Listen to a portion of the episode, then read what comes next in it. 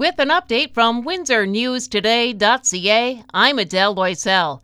Ah, the smells of spring, ground thawing, flowers blooming, and smoke coming from a prescribed burn in the Ojibway Prairie Complex. Yes, the City of Windsor has burns planned this month, so residents in the area may see some smoke. It recommends keeping your windows closed when it's in the air. Parks in the area could also shut down. The Ford government wants to establish a new ministry to oversee renovations at Queen's Park.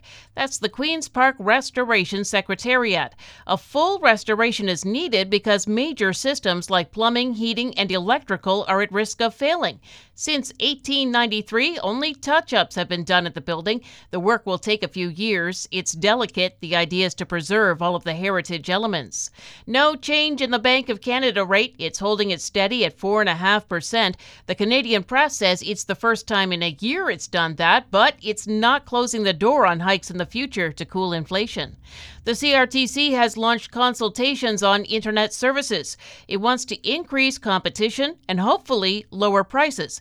It says the status quo just isn't working. It's re examining rates and imposing a 10% cut on some wholesale rates during the review.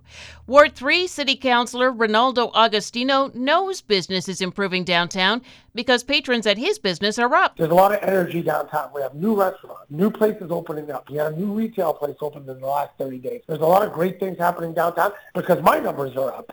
And usually in February, March, that's not something I can say. Clothing retailer N4E1, or Not For Everyone, opened last month, along with Cucina 360, and Starbucks is returning. As for concerns about safety, Agostino says stay tuned. He and council are working on new initiatives. If you're a woman between 18 and 35 and you have a mental health condition, you're definitely not alone. The Ontario Association of Social Workers did a poll, and two thirds of respondents said they had had one. 32% of women said they were diagnosed, and another 34% believe they have an undiagnosed mental illness. Overall, one in four Ontarians are diagnosed with a mental health condition.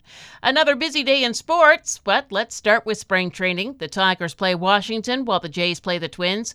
The Wings host Chicago in the NHL tonight. It's game four tonight for the Vipers and Maroons. LaSalle leads that series two games to one. Lakeshore and Dresden play game two. Lakeshore won last night. And the 73s, also coming off a winning game one, play game two against Wallaceburg. Meanwhile, it's game one for Amherstburg against Wheatley. The Raptors are in LA to play the Clippers, and the Windsor Express take on Kitchener Waterloo.